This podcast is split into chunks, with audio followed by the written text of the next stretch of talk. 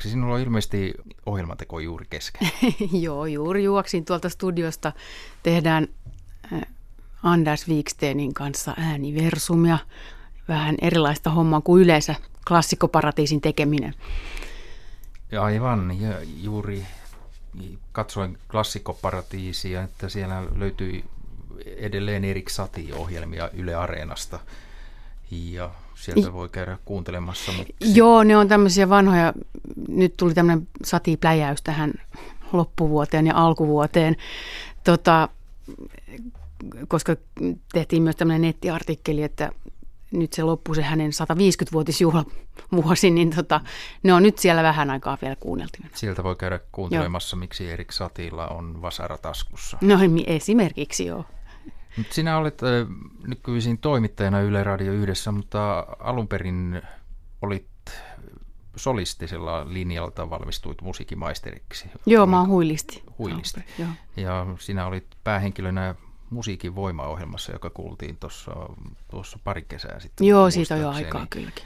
Jouduit lopettamaan solistiset soitot käden fokaalisen dystonia oireyhtymän takia.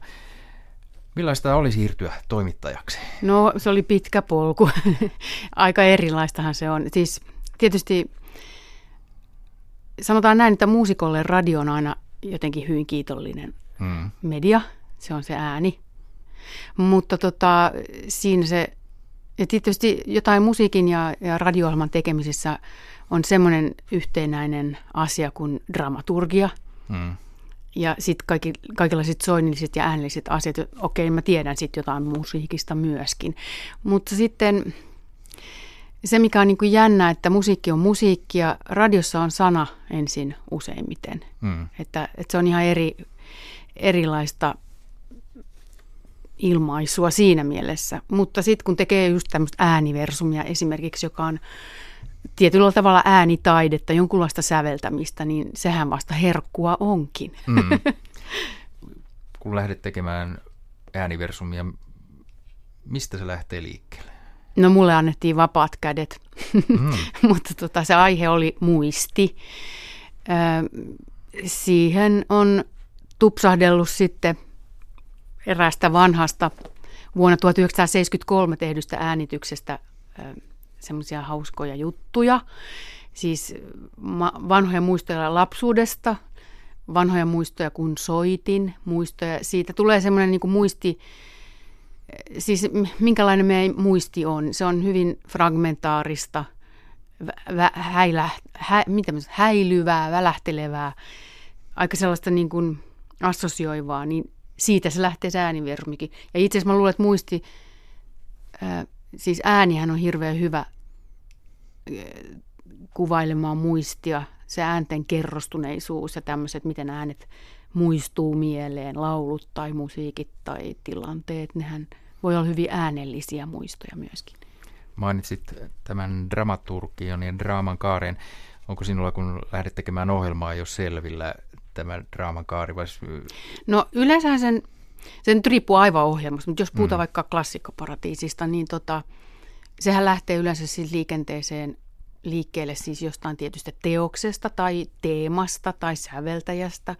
Sitten lähtee etsimään niitä teoksia ja sitä tietoa, mitä haluaa kertoa, ää, omia ajatuksia siitä musiikista, historiallisia juttuja. Sehän rakentuu pikkuhiljaa, mutta semmoinen yleinen trendi, tai siis ajatus pitää kuitenkin olla, että jos on paljon pieniä kappaleita, että siinä tulee joku kaarros, että ei koko ajan samanlaisia kappaleita esimerkiksi peräkkäin. Mutta jos on vain yksi iso teos, niin silloin se itse teksti kaipaa dramaturgia. Se on niin jaksottamista ja ajoittamista, mikä on yhteistä musiikissa, musiikin kanssa myöskin. Mm.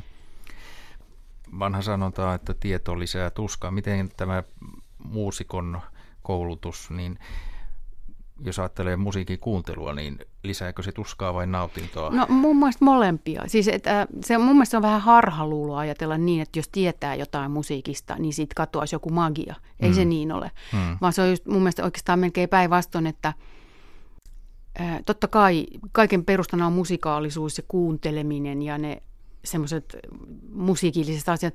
Mutta se, että kun sä ymmärrät, pystyt analysoimaan esimerkiksi musiikkia, niin se on vähän niin kuin, mä vertaan sitä usein luonnossa kävelemiseen. Sä voit mennä luontoon kävelemään, sä vaan ihastelet, että onpas kaunista. Mm. Mutta jos sä kävelet siellä jonkun kanssa, joka tietää niistä kasveista ja eläimistä ja kertoo sulle tämmöisiä juttuja, niin sehän syventää sitä ymmärrystä siitä. Sehän tulee hirveän paljon monitasoisemmaksi ja äm, niin kuin avautuu ihan uudenlaisia juttuja siitä luonnosta. Ai tommonen eläin, en mä tiennytkään, ai se syökin tommosia noin. Ja sitten ei se katoa se luonnon ihmetys siinä mun mielestä. Ja sama mm. mun, mun tulee musiikissa, että, että vaikka sitä pystyy erittelemään, niin se itse se tajanomaisuus siitä katoaa. Tai jos se katoaa, niin sitten se on aika, aika hepposta se tajanomaisuus ollut alun perinkin. Mm. Miten, kun on vahva musiikillinen tausta, itsellä muuttuuko iän myötä, kokemuksen myötä tämä mieltymykset? No joo, mutta siis sanotaan näin, että suurin ero on tietenkin se, että kun ei enää itse soita, hmm. niin se, ja sitten tekee tämmöistä musiikkitoimittajan työtä, niin se suhde on, se on hyvin erilainen. Se on hyvin erilainen. Että soittaja soittaa. Joo. Se on se, soittaja soittaa. Joo. tota, muusi, toimittajan pitää aina selitellä kauheasti kaikkea. Tota, ja se on ehkä semmoinen joutuu myös selittelemään ja puhumaan musiikista ihan eri tavoin kuin on ehkä joskus halunnutkaan. Että sanotaan näin, että muusikkona mä ajattelin, että puheet on ihan turhia.